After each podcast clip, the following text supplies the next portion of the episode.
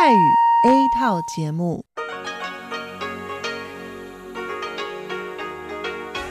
ที่นี่สถานีวิทยุเรดิโอไต้หวันอินเตอร์เนชันแนล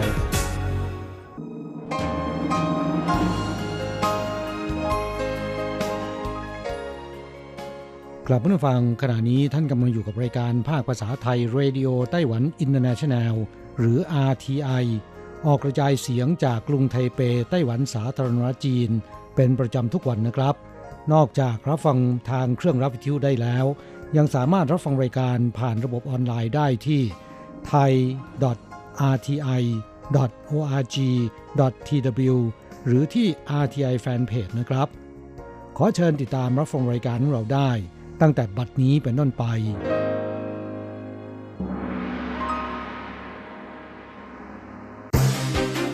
ลำดับแรก ขอเชิญติดตามรับฟัง ข่าวประจำวัน สวัสดีค่ะ คุณผู้ฟัง RTI ที่เคารพทุกท่านขอต้อนรับเข้าสู่ช่วงของข่าวประจำวัน จากสถานีวิทยุ Radio Taiwan International ในวันพฤหัสบดีที่ 5 มีนาคมพุทธศักราช 2563 นะคะ ข่าวไต้หวันวันนี้มีดิฉันมณพรชัยวุฒิเป็นผู้รายงานค่ะ มีรายละเอียดของข่าวที่น่าสนใจดังนี้ ระทรวงการคลังเผยผู้ประกอบการที่ได้รับผลกระทบโควิด -19 ขอยกเว้นการชำระภาษีได้ สถานการณ์แพร่ระบาดของไวรัสโควิด -19 ส่งผลให้ประชาชนไต้หวันจำนวนไม่น้อย ต้องเข้าระบบตรวจคัดกรอง และกักกันตัวเองสังเกตอาการในที่พักอาศัย 14 วัน จนกระทบกับการทำงานและธุรกิจในหลายภาคส่วนนั้นทำให้วันนี้นายซูเจี้ยนหลงนะคะ รัฐมนตรีว่าการกระทรวงการคลังไต้หวัน ได้กล่าวถึงแนวทางแก้ไขปัญหาการชำระภาษีสำหรับประชาชนที่ได้รับผลจากโควิด -19 ต่อที่ประชุมสภานิติบัญญัติว่า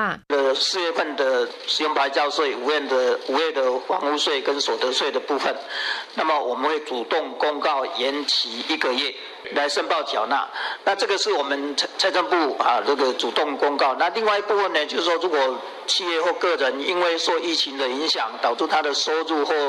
啊情况不好的情况下，他可以按照税捐稽征法第二十六条的规定啊，可以到各地区国税局或税捐稽征机关来申请。分期或延期缴纳，那么分期缴纳呢，可以最长可以三啊三年，就是三十六期。 ภาษีป้ายที่ต้องชำระในช่วงเดือนเมษายนของทุกปี กับภาษีเงินได้บุคคลธรรมดา ภาษีเงินได้นิติบุคคล ภาษีการค้า ภาษีลงเรือนและที่ดิน ที่ต้องชำระในช่วงเดือนพฤษภาคมของทุกปี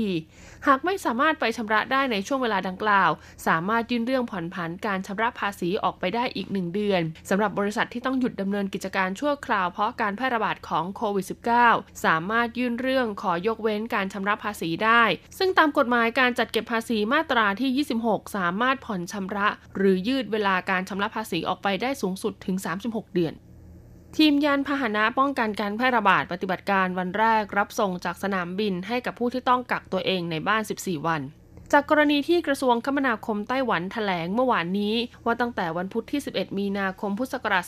2563 เป็นต้นไป ผู้ที่เดินทางมาจากจีน มาเก๊าฮ่องกง เกาหลีใต้ อิตาลีและอิหร่าน ที่ต้องสังเกตอาการตนเองที่บ้าน 14 วัน ห้ามโดยสารขนส่งสาธารณะกลับบ้าน หากฝ่าฝืนปรับ 1 0 0 0 0แถึง1ล้านเหรียญไต้หวันนั้นทำให้กระทรวงคมนาคมไต้หวันได้จัดตั้งทีมยานพาหนะป้องกันการแพร่ระบาดขึ้นมา เพื่อรับส่งจากสนามบินไปถึงที่พักอาศัยสำหรับผผู้ที่จำเป็นต้องกักตัวเองในที่พักอาศัย 14 วัน พร้อมกันนี้ยังได้ประสานไปกับหน่วยงานท้องถิ่นให้ทยอยจัดรถรับส่งเฉพาะกิจด้วย ทั้งนี้จากผลสำรวจของท่าอากาศยานนานาชาติเถาหยวน พบว่าประชาชนที่เดินทางมาจากประเทศเสี่ยงร้ายแรง ต้องเข้าระบบกักกันตัวเองเพื่อสังเกตอาการ 14 วันนั้นร้อยละ 83 ขับรถยนต์ส่วนตัวกลับเอง หรือมีสมาชิกในครอบครัวนำรถมารอรับที่สนามบินกลับบ้าน มีเพียงร้อยละ 10 เท่านั้นที่มาขอรับบริการ จากทีมยานพาหนะป้องกันการแพร่ระบาด ซึ่งจัดสรรเป็นรถเช่าส่วนบุคคล และคิดค่าใช้จ่ายตามระยะทางที่กระทรวงคมนาคมกำหนด โดยระยะทางไกลจะมีอัตราแจ้งค่าโดยสารไว้อย่างชัดเจน อาทิเมืองผิงตง จะอยู่ที่ 2,950 เหรียญไต้หวันต่อเที่ยว นครเกาสง 2,660 เหรียญไต้หวันต่อเที่ยว และนครไถจง 1,080 เหรียญไต้หวันต่อเที่ยว ส่วนพื้นที่ภาคเหนือประกอบด้วยกรุงไทเป นครนิวไทเป นครเถาหยวน เมืองซินจู จีหลงและเหมียวลี่ จะจัดเป็นรถแท็กซี่มิเตอร์ไว้ให้บริการ โดยค่าบริการจะขึ้นอยู่กับอัตรามิเตอร์ที่ปรากฏเมื่อไปถึงจุดหมายปลายทางแล้ว เริ่มแล้ววันนี้มาตรการซื้อหน้ากากอนามัย 3 แผ่นต่อสัปดาห์ คาดอาจเพิ่มเป็น 5-7 แผ่นถ้ากำลังผลิตตามเป้า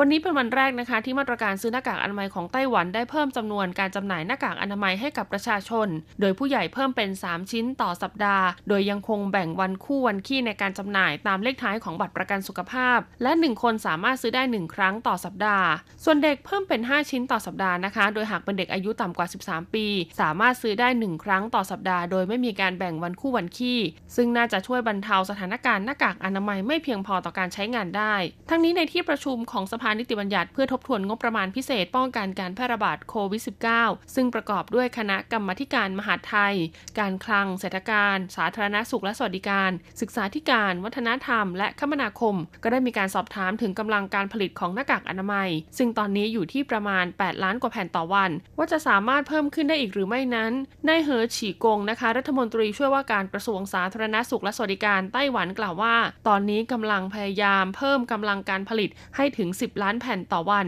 เพราะส่วนหนึ่งนะคะจะต้องสำรองไว้ให้กับบุคลากรทางการแพทย์นำไปใช้งาน หากเพิ่มขึ้นได้ถึงตามเป้า และมีปริมาณสำรองทางการแพทย์เพียงพอ ก็จะสามารถเพิ่มจำนวนที่จำหน่ายให้กับประชาชนเป็น 5-7 แผ่นต่อสัปดาห์ได้สถานีรถไฟความเร็วสูงตั้งเครื่องตรวจวัดอุณหภูมิร่างกายเกิน 37 องศาห้ามใช้บริการ และต้องไปพบแพทย์ทันที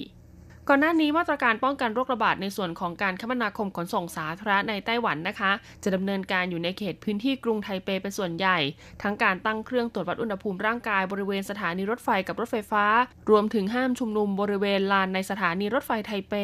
ล่าสุดบริษัทรถไฟความเร็วสูงไต้หวันนะคะ ก็เตรียมติดตั้งเครื่องตรวจวัดอุณหภูมิร่างกาย บริเวณสถานีไทเป เทาหยวน ไถจง จัวอิง นครเกาสงเพื่อป้องกันการแพร่ระบาดโควิด -19 ดังนั้นหากตรวจพบผู้โดยสารมีอุณหภูมิร่างกายสูงกว่า 37.5 องศาเซลเซียส จะไม่อนุญาตให้โดยสารรถไฟความเร็วสูง และแนะนำให้ไปพบแพทย์เพื่อทำการตรวจคัดกรองทันที พร้อมกันนี้ยังประกาศว่าช่วงวันหยุดยาวเทศกาลเชงเม้งนะคะ ระหว่างวันที่ 1-6 เมษายน จะงดจำหน่ายตั๋วแบบไม่ระบุที่นั่งตั๋วทุกใบที่จำหน่ายจะมีการระบุที่นั่งทั้งหมด พร้อมงดการใช้ตั๋วแบบกำหนดเวลาแบบจำนวนครั้งและบัตรอิเล็กทรอนิกส์ต่าง ๆ ด้วย 11 อุตสาหกรรมการผลิตในไต้หวันผ่อนปรนให้ทำงาน 7 วันหยุด 1 วัน คาดมีผลต่อแรงงาน 1.6 ล้านคน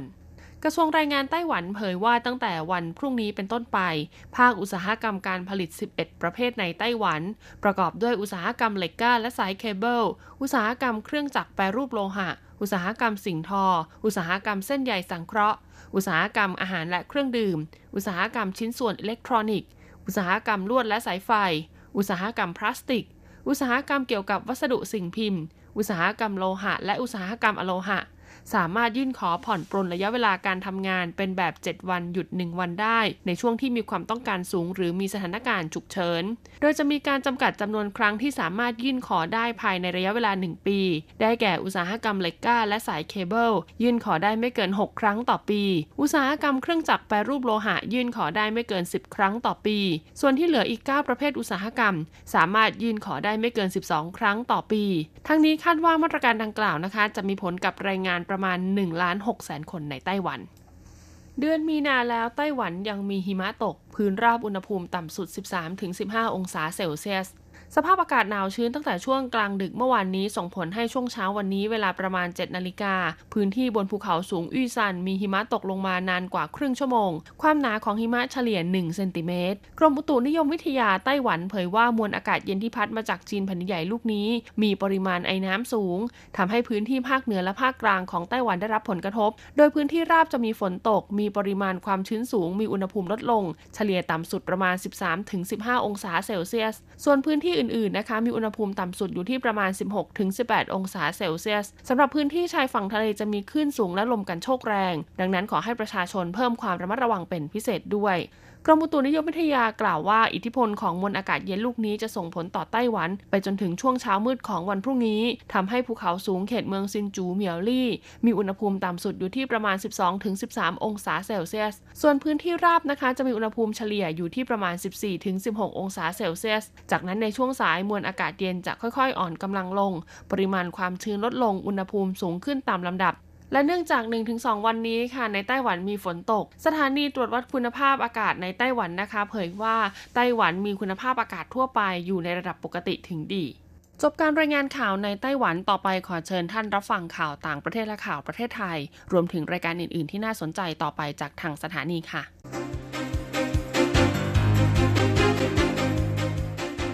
ต่อไปขอเชิญฟังข่าวต่างประเทศและข่าวจากเมืองไทยค่ะ สวัสดีค่ะ คุณผู้ฟังที่เคารพ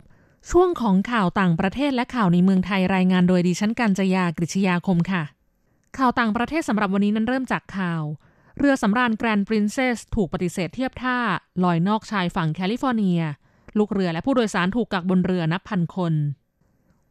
เจ้าหน้าที่ปฏิเสธไม่ให้เรือสำราญแกรนด์ปรินเซสซึ่งเพิ่งเดินทางกลับมาจากรัฐฮาวายในคืนวันพุธ เข้าเทียบท่าที่นครซานฟรานซิสโกของสหรัฐอเมริกา โดยให้รอผลตรวจของผู้ที่อาจติดเชื้อบนเรือก่อนทำให้เรือต้องลอยลำนอกชายฝั่งรัฐแคลิฟอร์เนียของสหรัฐ ลูกเรือและผู้โดยสารนับพันคนถูกกักอยู่บนเรือ เนื่องจากเกรงว่าอาจมีการระบาดของไวรัสบนเรือ หลังพบว่ามีลูกเรือและผู้โดยสารบางคน เริ่มแสดงอาการ ก่อนหน้านี้มีชายวัย 71 ปีคนหนึ่ง ซึ่งเป็นผู้โดยสารของเรือในการเดินทางเที่ยวที่แล้วไปยังเม็กซิโก เสียชีวิตด้วยโรคโควิด -19 นับเป็นผู้เสียชีวิตจากโรคดังกล่าวรายแรกในรัฐแคลิฟอร์เนีย และในการเดินทางไปรัฐฮาวายครั้งนี้ ก็มีผู้โดยสารจากเที่ยวเรือที่แล้ว ร่วมเดินทางไปฮาวายด้วย 62 คน และมีความเป็นไปได้ว่า ลูกเรือ 10 คนและผู้โดยสาร 11 คนบนเรือ อาจติดเชื้ออยู่ในขณะนี้ ทั้งนี้เรือแกรนด์ปรินเซสเป็นเรือในสังกัดของบริษัท Princess Cruise ซึ่งเป็นบริษัทเจ้าของเรือ Diamond Princess ที่ถูกกักอยู่ที่ญี่ปุ่นเมื่อเดือนกุมภาพันธ์ที่ผ่านมา โดยกรณีของเรือ Diamond Princess มีผู้ติดเชื้อบนเรือมากกว่า 700 คน และไปเสียชีวิตที่โรงพยาบาล 6 คน ข่าวต่อไป เกาหลีใต้ประกาศเขตเฝ้าระวังพิเศษเพิ่มรอบพื้นที่เมืองคยองซัง เกาหลีใต้ประกาศเขตเฝ้าระวังพิเศษเพิ่มรอบพื้นที่เมืองคยองซัง ซึ่งอยู่ห่างจากกรุงโซลไปทางตะวันออกเฉียงใต้ประมาณ 200 กิโลเมตร และมีประชากรประมาณ 275,000 คน หลังจากพบว่าพื้นที่ดังกล่าวมีผู้ติดเชื้อเป็นจำนวนมาก รัฐบาลเกาหลีใต้ระบุจะจัดหาทรัพยากรให้เมืองคยองซังเป็นพิเศษ เช่นหน้ากากอนามัย ตลอดจนแจ้งเตือนประชาชนให้หลีกเลี่ยงการเดินทางเข้าไปในพื้นที่ สถิติเมื่อวันที่ 5 มีนาคม 2563 เกาหลีใต้มีผู้ติดเชื้อสะสม 6,088 คน เสียชีวิต 40 คน ก่อนหน้านี้ทางการได้ประกาศเขตเฝ้าระวังพิเศษในเมืองแทกูและเขตชองโด ซึ่งเป็นศูนย์กลางการแพร่ระบาดของโรคโควิด -19 และในวันนี้ทหารได้ออกฉีดพ่นยาฆ่าเชื้อในย่านกังนำกรุงโซลเมืองหลวงของเกาหลีใต้ ต่อไปขอเชิญคุณผู้ฟังรับฟังข่าวในเมืองไทยค่ะ กระทรวงพาณิชย์ชี้ ราคาปลีกหน้ากากอนามัยต้องชิ้นละ 2 บาท 50 สตางค์นายจุรินลักษณะวิสิทธิ์ รองนายกรัฐมนตรี และรัฐมนตรีว่าการกระทรวงพาณิชย์ แถลงผลการประชุมคณะกรรมการกลาง ว่าด้วยราคาสินค้าและบริการ หรือกกรครั้งที่ 3 มีมติแนวทางการแก้ไขปัญหาหน้ากากอนามัยในตลาดที่มีราคาแพงอยู่ในขณะนี้ โดยได้ลงนามในประกาศกกรเพิ่มเติม ให้ราคาจำหน่ายสูงสุดหน้ากากอนามัยแบบสีเขียว ต้องจำหน่ายไม่เกินชิ้นละ 2 บาท 50 สตางค์เฉพาะที่ผลิตภายในประเทศเท่านั้น แต่ยกเว้นให้หน้ากากอนามัยที่เป็นสต็อกเก่า และมีการจำหน่ายจากโรงงานไปยังผู้จำหน่ายต่างๆ ก่อนหน้านี้ ซึ่งให้เวลาเคลียร์สต็อกให้หมดภายใน 3 วัน และตั้งแต่วันที่ 9 มีนาคม 2563 เป็นต้นไป ต้องขายราคาชิ้นละ 2 บาท 50 สตางค์เท่านั้น ดังนั้นหากขายเกินสูงสุดที่กำหนดจะมีโทษตามกฎหมาย คือจำคุก 5 ปี ปรับ 1 0 0 0 0แบาท หรือทั้งจำทั้งปรับสำหรับหน้ากากอนามัยนำเข้าจากต่างประเทศกำหนดให้ผู้นำเข้าต้องแสดงต้นทุนนำเข้าต่อกรมการค้าภายใน โดยบวกค่าบริหารจัดการ เช่นต้นทุนค่าบริหาร การขนส่ง ค่าน้ำค่าไฟ ค่าบริหารงานบุคคล ค่าภาษีมูลค่าเพิ่ม ค่าใช้จ่ายอื่น ๆ และค่าตอบแทน รวมกันทั้งหมดแล้วต้องไม่เกินร้อยละ60 จากต้นทุนนำเข้า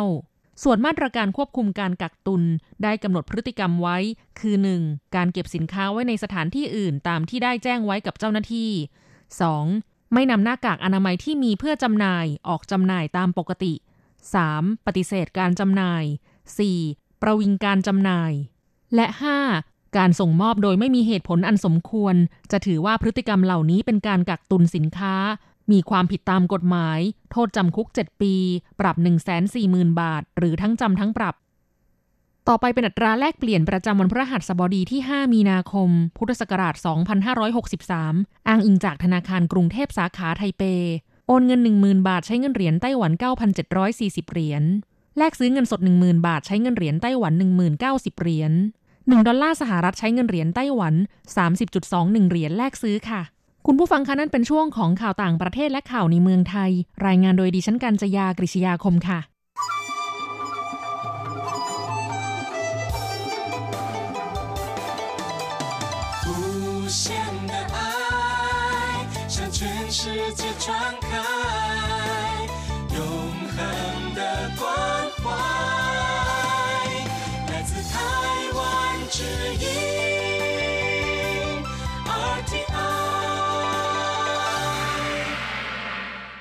ครับคุณครับขณะนี้คุณกำลังติดตามรับฟังรายการภาคภาษาไทยจากสถานีวิทยุ RTI ซึ่งส่งกระจายเสียงจากกรุงไทเป ไต้หวันสาธารณรัฐจีนอยู่นะครับ และต่อไปนั้นขอเชิญคุณผู้ฟัง ติดตามรับฟังชีพประจรเศรษฐกิจ จากการจัดเสนอของกฤษณัยสายประพาส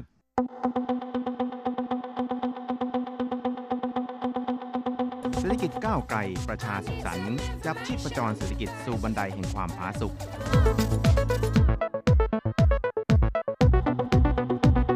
ร่วมจับชีพประจรเศรษฐกิจกับกฤษณัยสายประพาส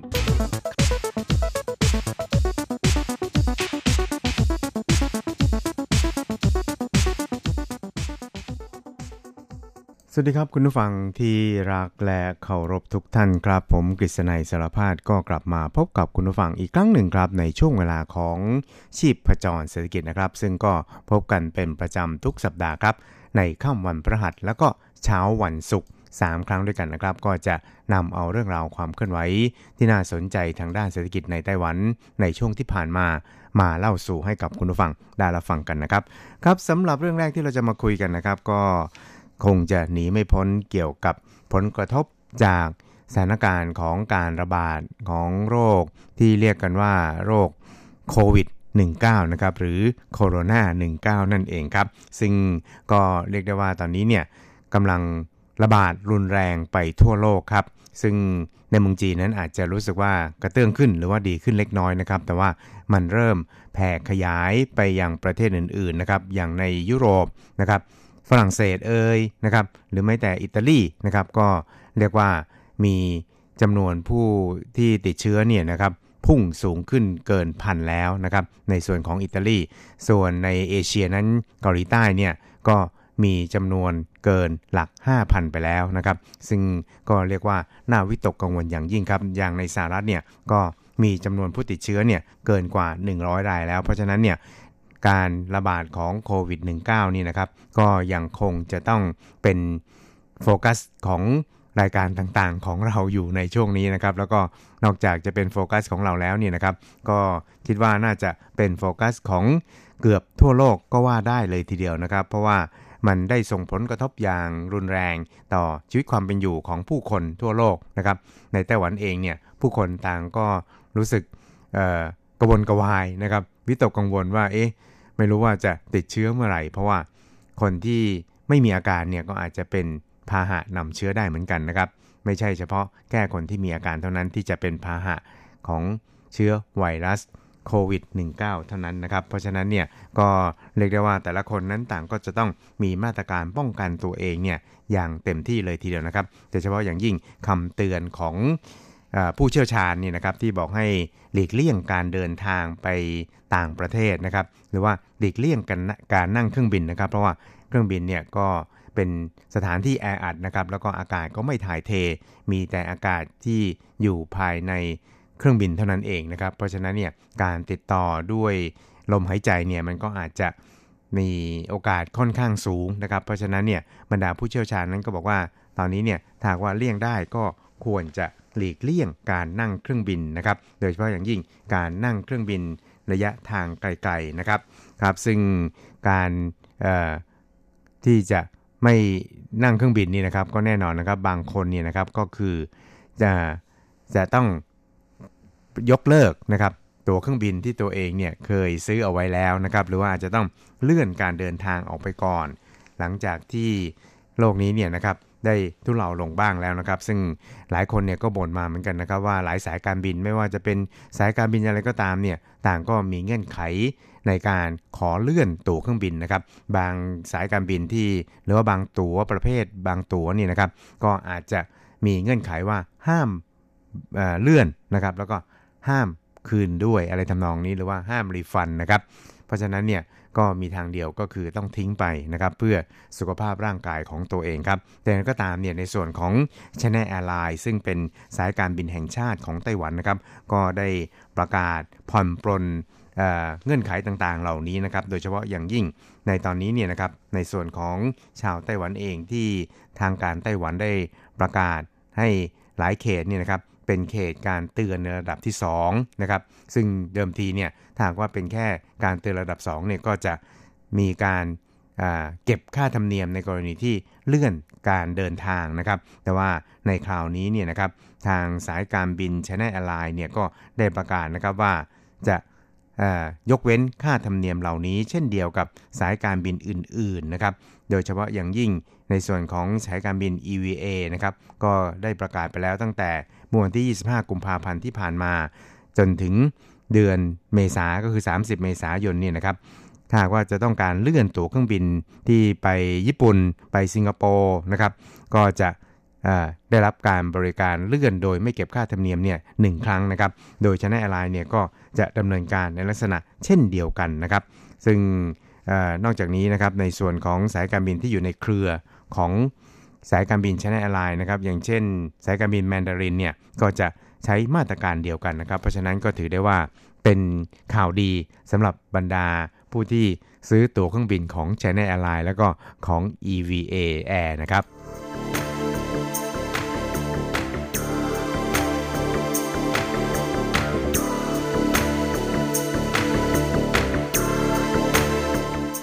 ครับ อีกเรื่องหนึ่งครับเราไปดูกันที่ความสัมพันธ์ทางการค้าระหว่าง ไต้หวันกับนิวซีแลนด์นะครับซึ่งในช่วงสัปดาห์ที่ผ่านมาเนี่ยนะครับก็ปรากฏว่าไต้หวันกับนิวซีแลนด์นั้นก็ได้มีการจัดทำความตกลง รับรองสินค้าออร์แกนิกระหว่างกันนะครับ ซึ่งสินค้าออร์แกนิกของไต้หวันนั้นก็เรียกได้ว่ามีมาตรฐานเป็นที่ยอมรับได้ของทั่วโลกก็ว่าได้เลยทีเดียวนะครับ เพราะฉะนั้นเนี่ยการจะทำความตกลงให้การรับรองสินค้าออร์แกนิกระหว่างกันเนี่ยนะครับ ก็จะทำให้ การทำตลาดของสินค้าออร์แกนิกของทั้งสองฝ่ายในตลาดอีกฝ่ายหนึ่งนี่นะครับเป็นไปโดยราบรื่นนะครับ แล้วก็มีโอกาสทางการค้า มีโอกาสทางธุรกิจมากยิ่งขึ้นนะครับ ซึ่งการลงนามในความตกลงดังกล่าวนั้นเป็นการลงนามโดยสำนักงงานตัวแทนของทั้งสองฝ่ายที่ประจำอยู่นะครับ อย่างเช่นก็เป็นการลงนามโดยสำนักงาน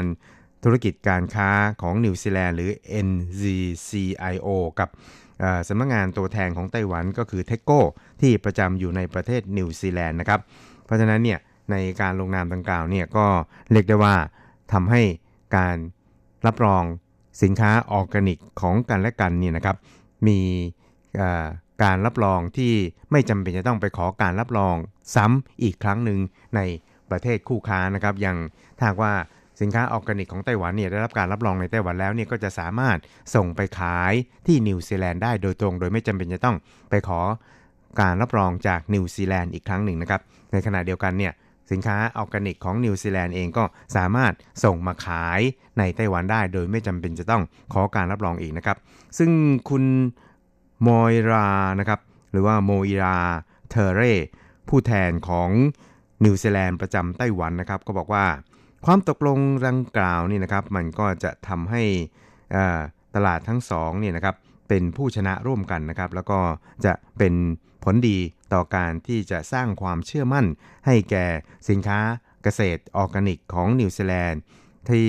มีต่อผู้บริโภคชาวไต้หวันนะครับ ซึ่งในทางเดียวกันเนี่ยก็จะอยู่ในลักษณะ เช่นนี้นะครับซึ่งก็คือก็จะทำให้สินค้าออร์แกนิกไต้หวันเนี่ยได้รับความเชื่อมั่นจากผู้บริโภคนิวซีแลนด์เช่นเดียวกันนะครับส่วน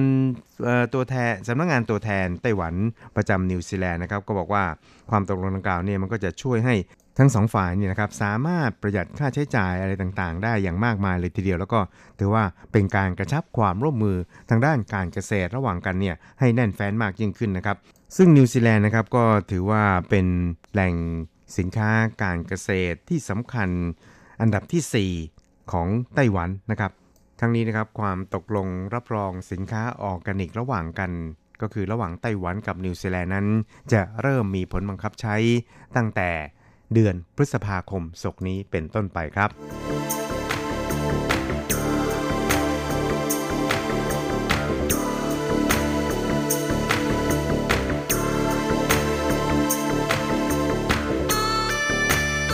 อีกเรื่องครับเราไปดูกันที่ทางด้านบรรยากาศเกี่ยวกับการก่อสร้างในไต้หวันนะครับ ซึ่งก็ได้รับผลกระทบจากโรคโควิด -19 อย่างเต็มที่เลยทีเดียวนะครับ ก็เรียกได้ว่าเกือบจะกระอักเลยครับ ก็ทำให้ดัชนีของภาคอุตสาหกรรมที่เกี่ยวข้องกับการก่อสร้างในไต้หวันนั้น ตกต่ำลงอย่างชนิดที่เรียกว่าต่ำที่สุดในรอบ 9 เดือนเลยทีเดียวนะครับ ซึ่งอุตสาหกรรมทางด้านการก่อสร้างในไต้หวันนั้น ถือว่าเป็นหนึ่งใน 3 ภาคการอุตสาหกรรมยักษ์ใหญ่ในไต้หวันก็ว่าได้นะครับ โดยในช่วงที่ผ่านมานี่นะครับก็คือเดือนมกราคมเนี่ยปรากฏว่าดัชนีภาคการก่อสร้างนี่นะครับอยู่ในระดับที่ลดลงมากที่สุดนะครับถึง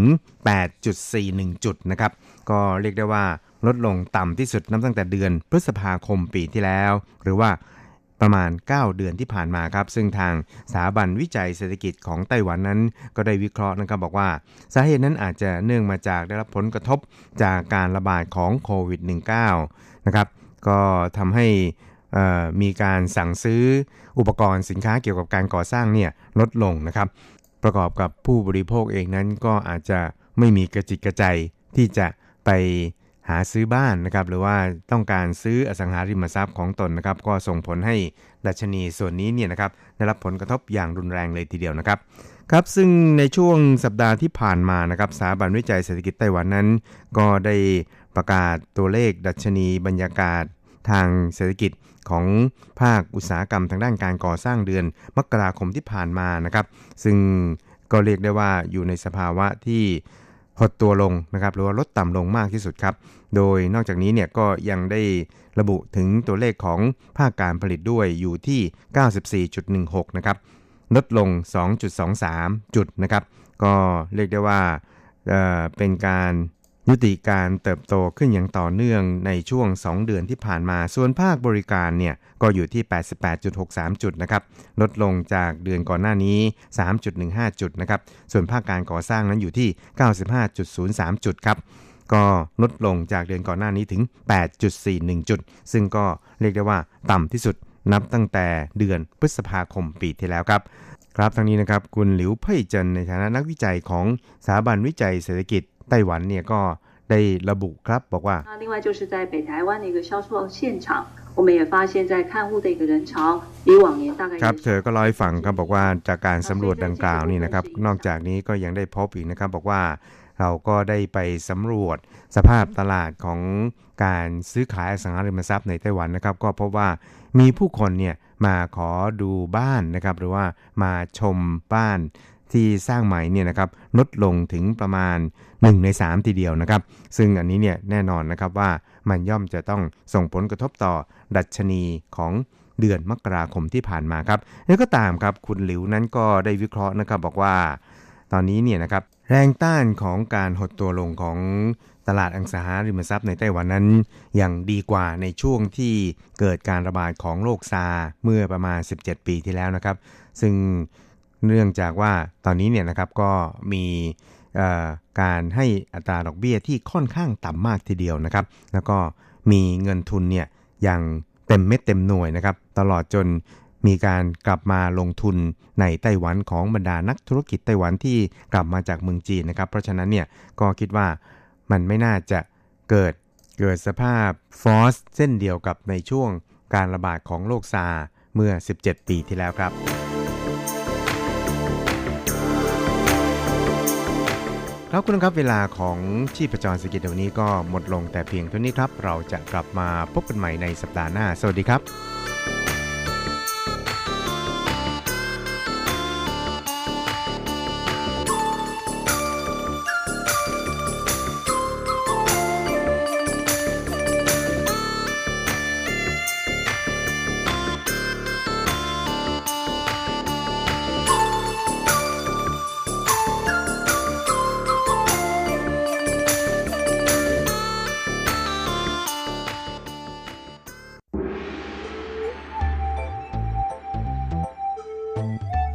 ถึงโลกจะหมุนไว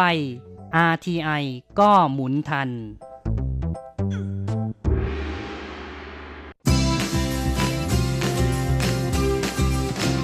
ข่าวเด็ดกีฬามัน รู้ลึกฉับไว ไม่ว่าที่ไหนในโลกกว้าง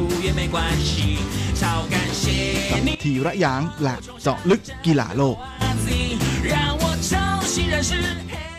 วัสดีครับคุณฟังทุกท่านผมธีระยางพร้อมด้วยเจาะลึกกีฬาโลกประจำสัปดาห์นี้ก็กลับมาพบกับคุณฟังอีกแล้ว เช่นเคยเป็นประจำพร้อมข่าวกีฬาเด็ด ๆ มันๆ จากทั่วโลก และสำหรับช่วงแรกของรายการวันนี้เราก็มาติดตามข่าวคราวในแวดวงกีฬาเทนนิสกันนะครับศึกเทนนิสหญิงประเภททีมชาติในรายการเฟดคัพ2020 โซนเอเชียโอเชียเนียกรุ๊ปหนึ่งซึ่งจัดขึ้นที่นครดูไบของสหรัฐอาหรับเอมิเรส โดยทัพนักกีฬาจากไต้หวันนะที่ลงแข่งในครั้งนี้ ก็มีหยางหย่าอีนะแล้วก็เหลียงเอินชั่วสองดาวรุ่งดวงใหม่นะฮะรวมกันถึง2พี่น้องตระกูลจันนั่นก็คือจันยงร้าน และจันเฮาฉิงนะฮะ นอกจากนี้ก็ยังมีอีกหนึ่งคนนะที่มาพักหลังมานี้โลดลั่นอยู่ในวงการเทนนิสหญิงโลกนะฮะอย่างน่าสนใจจับตามองทีเดียวนะก็คือสาวเซียสูเวยที่แม่ไม่ได้ลงเล่นในนามทีมชาติมา 3 ปีกว่าแล้ว โดยในครั้งนี้เนี่ยไต้หวันจะต้องลงแข่งร่วมกับทีมจีนนะเกาหลีใต้ อุซเบกิสถาน อินเดียและอินโดนีเซียนะเพื่อที่จะหา 2 ทีมที่มีอันดับดีที่สุด เลื่อนไปเล่นในระดับ World Group 2 ที่จะแข่งขันกันในเดือนเมษายนที่จะถึงนี้โดยในการแข่งขันแมตช์แรกนั้น ไต้หวันก็เจอกับอินโดนีเซียก่อนครับ โดยอตอนแรกนั้น 2 คนแรกที่จะลงเล่นในประเภทเดี่ยว ก็จะเป็นเหลียงเอินชั่วกับเซี่ยสูเหวยนะฮะแต่ปรากฏว่า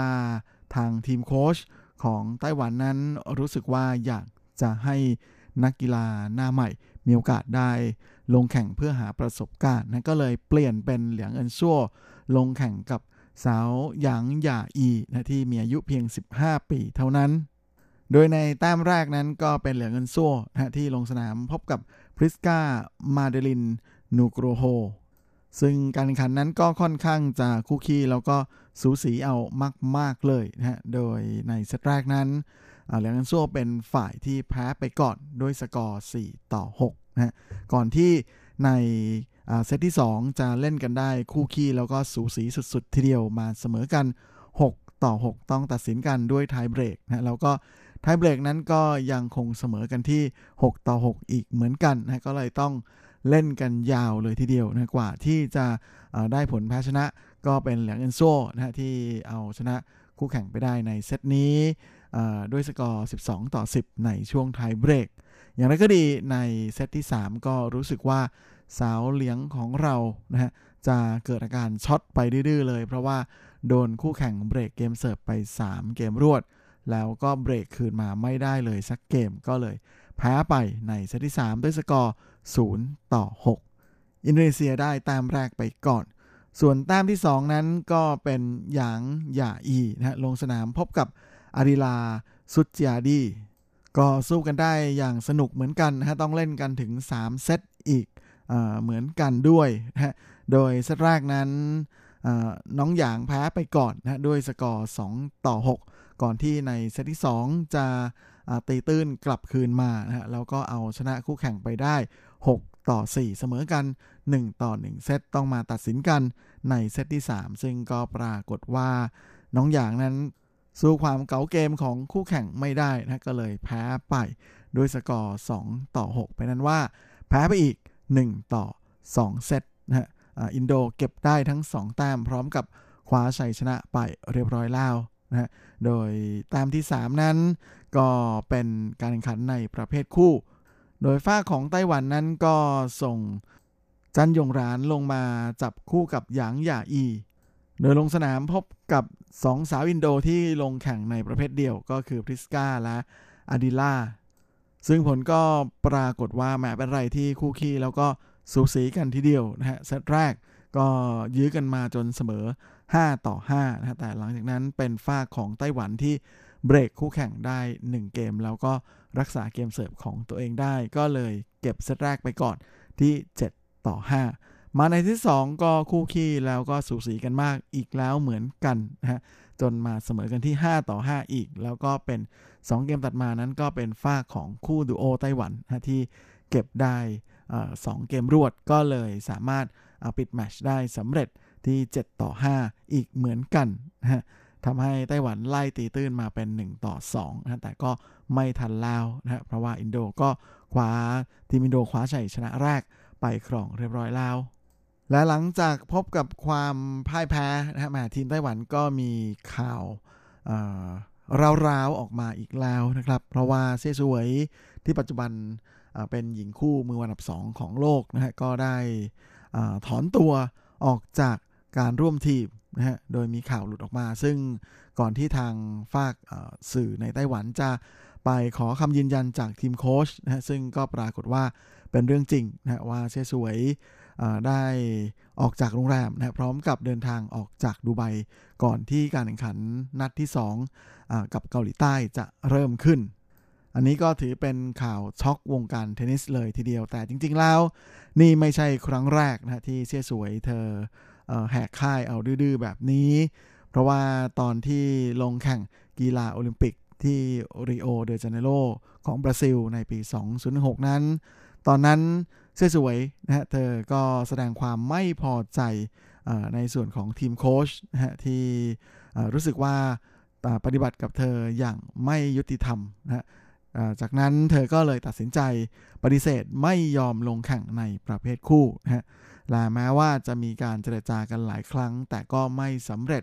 สุดท้ายเซสวยเธอตัดสินใจไม่ไปลงแข่งเลยด้วยซ้ำนะทำให้พาร์ทเนอร์ของเธอก็คือจวงจารง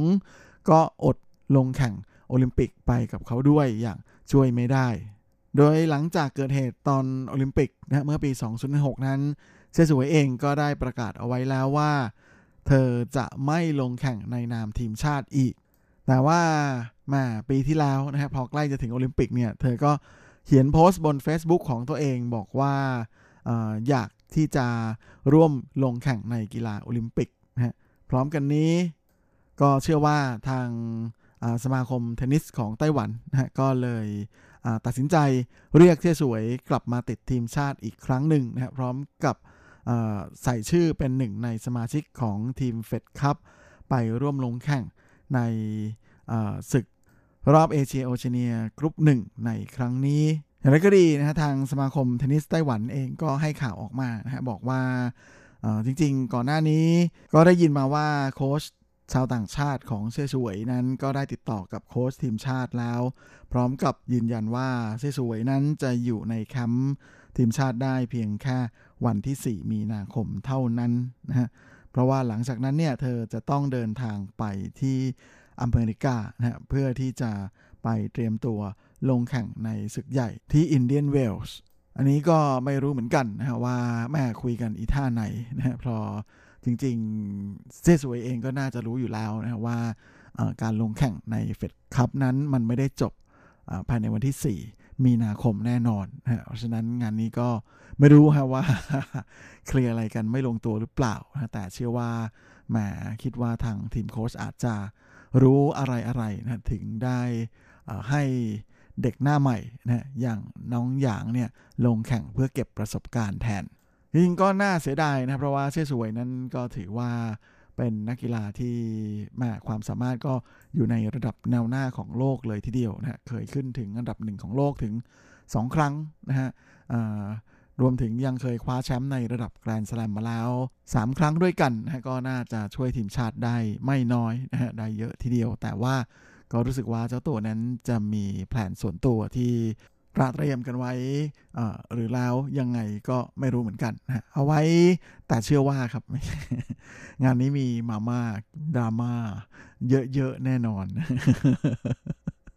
นะครับ ก็เอาไว้ถ้ามีข่าวอะไรนะฮะ ขาเผือกทั้งหลายก็เตรียมเงี่ยหูฟังให้ดีนะครับเพราะว่าการที่จู่ๆพละพละออกมาแบบนี้เนี่ยก็เป็นอะไรที่มันแปลกนะแปลกจริง ๆอยู่แล้วนะครับ แต่ก็ถ้ารู้สึกว่าเป็นเสี้ยสวยเนี่ยจะไม่แปลกเพราะเธอก็เคยทำอะไรแบบนี้มาแล้ว หลายครั้งนะจริงๆ ไม่ใช่แค่ที่โอลิมปิกด้วยนะก่อนหน้านี้ก็เคยก่อนหน้านี้แบบประวัติยาวเป็นหางว่าวเลย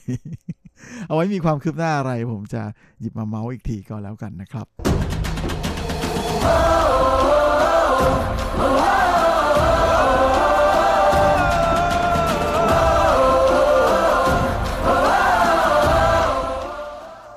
สำหรับข่าวทิ้งท้ายของรายการวันนี้นะก็เป็น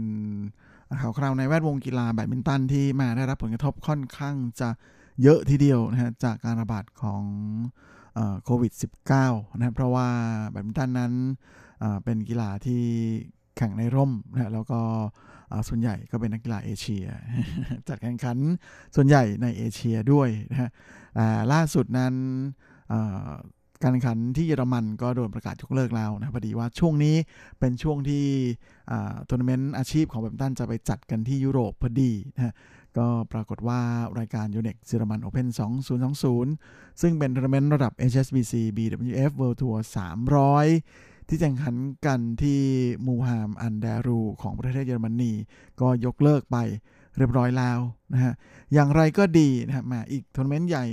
ทัวร์นาเมนต์หนึ่งในยุโรปในช่วงนี้ก็คือรายการ All England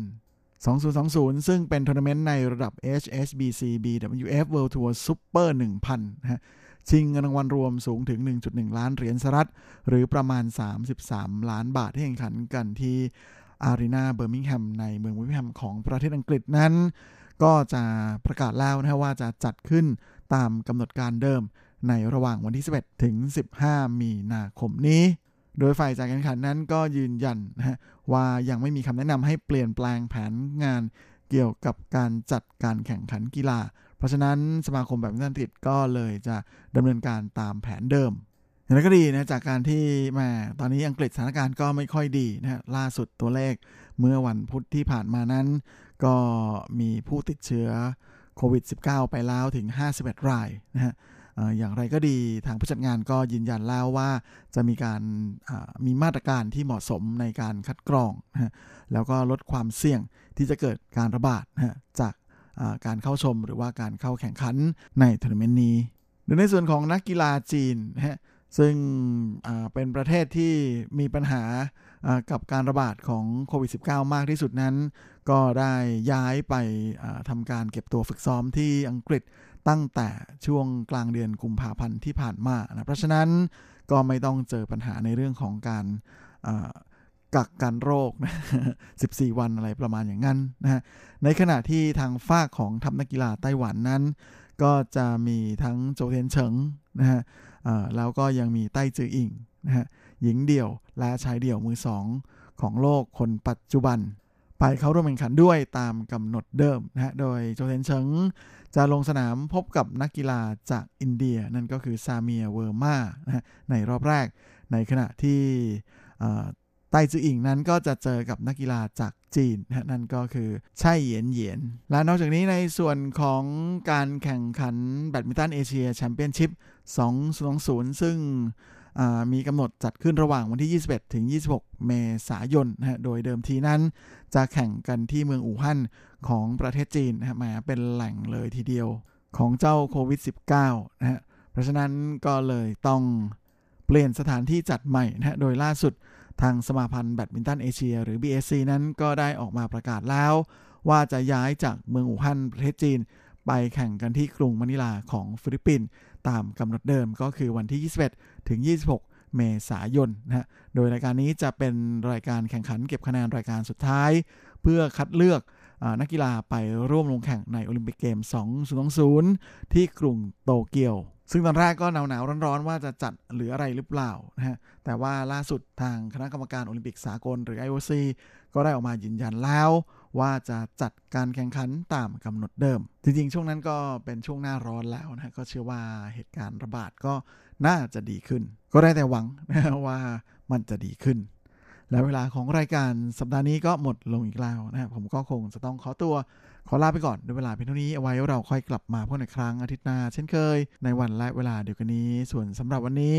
ก็ขอพรให้คุณฟังทุกท่านโชคดี มีความสุขสุขภาพแข็งแรงแข็งแรงกันทุกหน้าทุกคนปลอดจากโควิด -19 เองลาสวัสดีครับ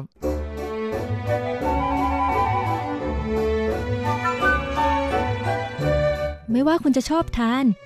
คุณจะชอบทำ หรือคุณจะชอบชิม หมุนมาฟังที่นี่ เรามีความอร่อย พร้อมเสิร์ฟให้คุณทุกสัปดาห์กับรายการเลาะรั้วครัวไต้หวันดำเนินรายการโดยดีเจยุ้ยมณพรชัยวุฒิ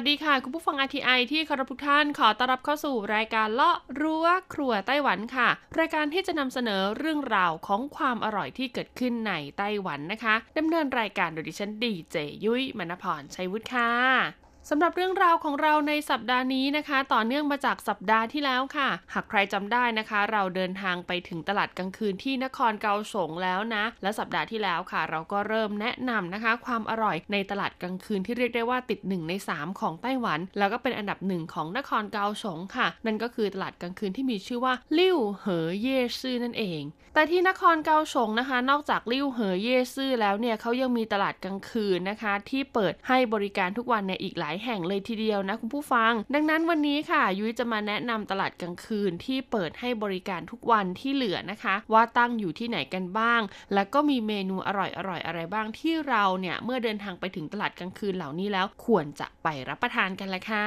ดังนั้นเพื่อไม่ให้เป็นการเสียเวลานะคะ เราไปเปิดตำราความอร่อยกันเลยดีกว่าค่ะ ช่วง เปิดตำรา ความอร่อย สำหรับตลาดกลางคืนในเขตนครเกาสงที่เปิดให้บริการทุกวันนะคะ นอกเหนือจากลิ่วเหอเย่ซื่อแล้วนะคะ ถ้าเป็นใหญ่ ๆ เลยนะคะ ก็ยังจะมีในส่วนของตลาดจีลินเย่ซื่อนี้นะคะ ตั้งอยู่ในเขตซันหมินชีของนครเกาสงค่ะ บนถนนที่มีชื่อว่าจีลินเจียนะคะ ตรงทางแยกที่มีชื่อว่าอีซือเฉวนลู่โขค่ะ ตลาดกลางคืนแห่งนี้เปิดให้บริการตั้งแต่ประมาณบ่ายสี่โมงเย็นจนถึงตีหนึ่งนะคะ มีเมนูอร่อยๆที่คนในท้องถิ่นนะคะแนะนำว่าไปถึงเนี่ยต้องทานให้ได้ อย่างแรกเลยค่ะก็คือเปาผีเจียนเจียวค่ะ หรือว่าเป็นเกี๊ยวซ่าในรูปแบบที่แป้งบาง เขาบอกแป้งบางมากเนื้อใหญ่มากๆเลยทีเดียวนะ แล้วก็ไม่ได้แห้งมากด้วยนะเนื้อเนี่ยก็จะมีความจุยซี่มีน้ำซุปปนอยู่นิดหน่อยนะคะ อย่างที่สองก็คือขนมรังพึ่งในสไตล์ของฮ่องกงค่ะ ภาษาจีนก็คือเซียงกังจีตันจือนั่นเองนะคะ เขาบอกว่าร้านนี้เนี่ยมีหลายรสชาติให้เลือกนะคะ แล้วก็ราคาถูกมากๆ เพียงแค่50 เหรียญไต้หวันเท่านั้น ต่อมาค่ะก็คือคิวปัวตี้กวาฉิวนะคะ หรือว่าขนมไข่นกกระทานั่นเองค่ะ ซึ่งที่นี่นะคะก็ขายเพียงแค่ห่อละ 30 บาทเท่านั้น เมนูต่อมาค่ะก็คือในส่วนของอาหารญี่ปุ่นนะคะ ในสไตล์ของซูชิแล้วก็เฮยหลุนค่ะ หรือว่าโอเด้งนั่นเองนะคะเขาบอกว่าร้านนี้เนี่ยเขามีลูกชิ้นโอเด้งเนี่ยหลากหลายรูปแบบให้เลือกนะคะ แล้วก็ซูชินะคะ รวมถึงในส่วนของแคลิฟอร์เนียโรข้าวปั้นสาหร่ายต่างๆเนี่ยก็มีหลายไส้ให้เราเลือกรับประทานด้วยที่สำคัญราคาเนี่ยเบาสบายกระเป๋ามากๆ เริ่มต้นที่ 20 เหรียญไต้หวันเท่านั้นเอง และอีกหนึ่งร้านนะคะที่เขาแนะนำว่าต้องไปทานให้ได้ค่ะ ก็คือร้านขายเต้าฮวาจือหมี่ค่ะ หรือว่าเป็นน้ำเต้าหู้ใส่ในส่วนของข้าวเหนียวดำนะคุณผู้ฟัง ซึ่งถือว่าหาทานได้ยากมากๆในไต้หวันนะคะ ราคาจำหน่ายก็ถูกมากๆเลยทีเดียวค่ะ เริ่มต้นเพียงแค่ถ้วยละ 50 เหรียญไต้หวันเท่านั้นเอง แต่ทางร้านนะคะบอกว่าหากใครไม่ชอบดื่มน้ำเต้าหู้ค่ะเขาก็มีในส่วนของนมสดอ่าใส่ทานคู่กับข้าวเหนียวดำหรือว่าเผือกกวนได้อีกด้วย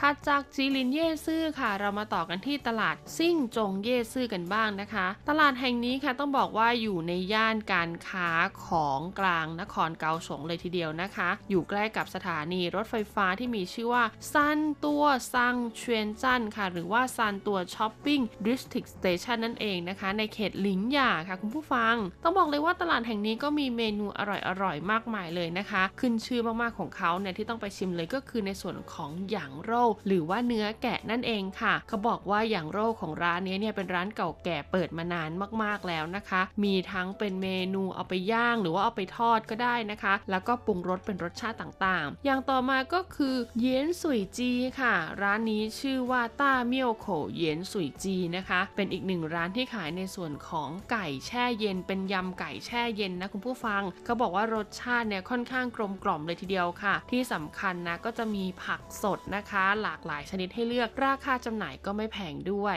เมนูต่อมาค่ะ ก็เป็นไก่อีกเช่นเดียวกัน แต่เป็นไก่ทอดกันบ้างนะคะ กับเยียนซูจีค่ะ งานนี้ร้านนี้ก็เก่าแก่มากนะคะ เปิดมาหลายปีเขาบอกว่าเขาเป็นร้านแรกที่เปิดในเขตนี้เลยนะคะ กับไต้หวันตี้อีเยียนซูจีราคาเริ่มต้นเพียงแค่ชุดละ 40 เหรียญไต้หวันเท่านั้น เมนูต่อมาค่ะก็คือหลงจี้หลู่เว่ยหมาล่าทังนะคะ ร้านนี้ขายหลู่เว่ยแต่ใช้ในส่วนของน้ำซุปหมาล่าค่ะ เป็นน้ำซุปลวกเครื่องพะโล้ต่างๆนะคะ ดังนั้นรสชาติเนี่ยก็จะมีความเผ็ดๆนิดหน่อยนะ ก็บอกว่าถ้าเป็นวันเสาร์อาทิตย์นะคะ หรือว่าช่วงเย็นๆนะเวลาที่คนกินข้าวกันเนี่ยนะ ร้านเนี่ยต้องต่อแถวนานกว่า 20 นาทีขึ้นไปเลยละค่ะ